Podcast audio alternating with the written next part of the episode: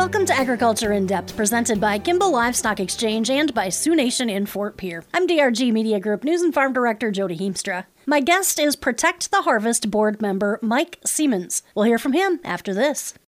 Safety in your cattle operation is imperative to not only you but your cattle as well. From front to back, from tube to chute, Arrowquip cattle chutes go through extensive testing to ensure reliability and safety. With an extremely user friendly design, you're in for a smooth operation every time.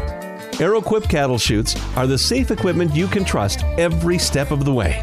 That's one benefit, but not all. For more information, see Sioux Nation in Fort Pierre, South Dakota. Protect the Harvest is an organization that advocates for agriculture across the United States. Board member Mike Siemens says the group has been unfortunately busy. Protect the Harvest started back in 2011 by our founder, Forrest Lucas. Uh, people may know of Forrest. Um, from the um, oil side of the business, or if they're if they're football fans from Indiana, they may understand Lucas Oil Stadium, things like that. So that is Forrest Lucas. He is the founder of Protect the Harvest. I started working with Forrest uh, as a board member about two years ago, this coming November, and the basic premise behind Protect the Harvest is just exactly what it sounds like. It's an advocate, it's an education, it's a resource.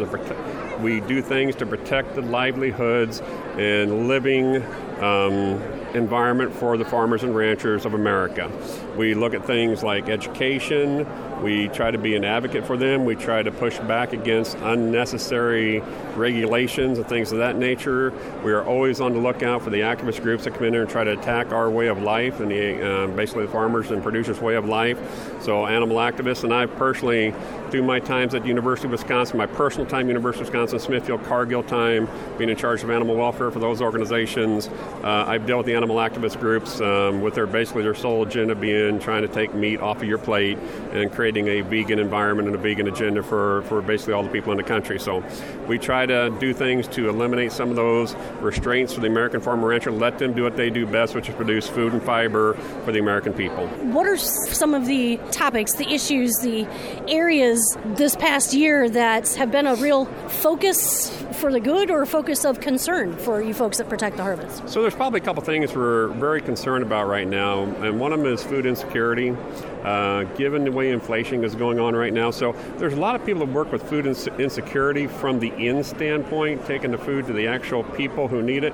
We try to look at food insecurity from the people that actually produce it, but without it being produced, there is no food on the inside. So if our farmers and ranchers aren't allowed to do their job, produce feed and fiber for the American people, the things that we do at Feeding America, the things we do at other great organizations, they have nothing to give them.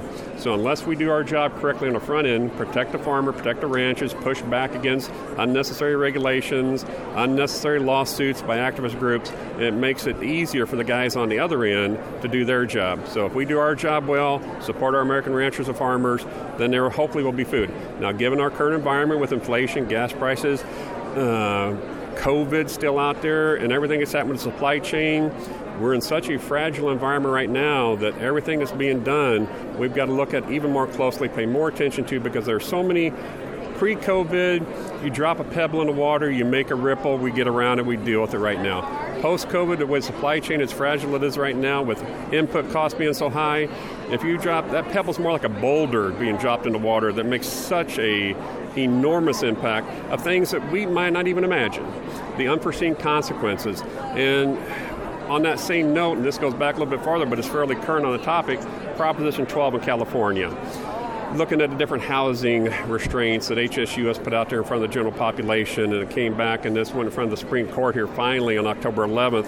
They heard the case, and hopefully we'll get a ruling on it here at the beginning of the next year, maybe in January 2023, is trying to eliminate and reverse some of those unforeseen consequences about and again, it, it, never hurts the affluent people. It never hurts the people that's got money that can go out there and afford to go out to eat to nice restaurants, things like that. It's the middle low income, it's the it's the underserved portion of our society that gets just raked across the coals because now eggs are too expensive, now bacon's too expensive, hamburgers too expensive.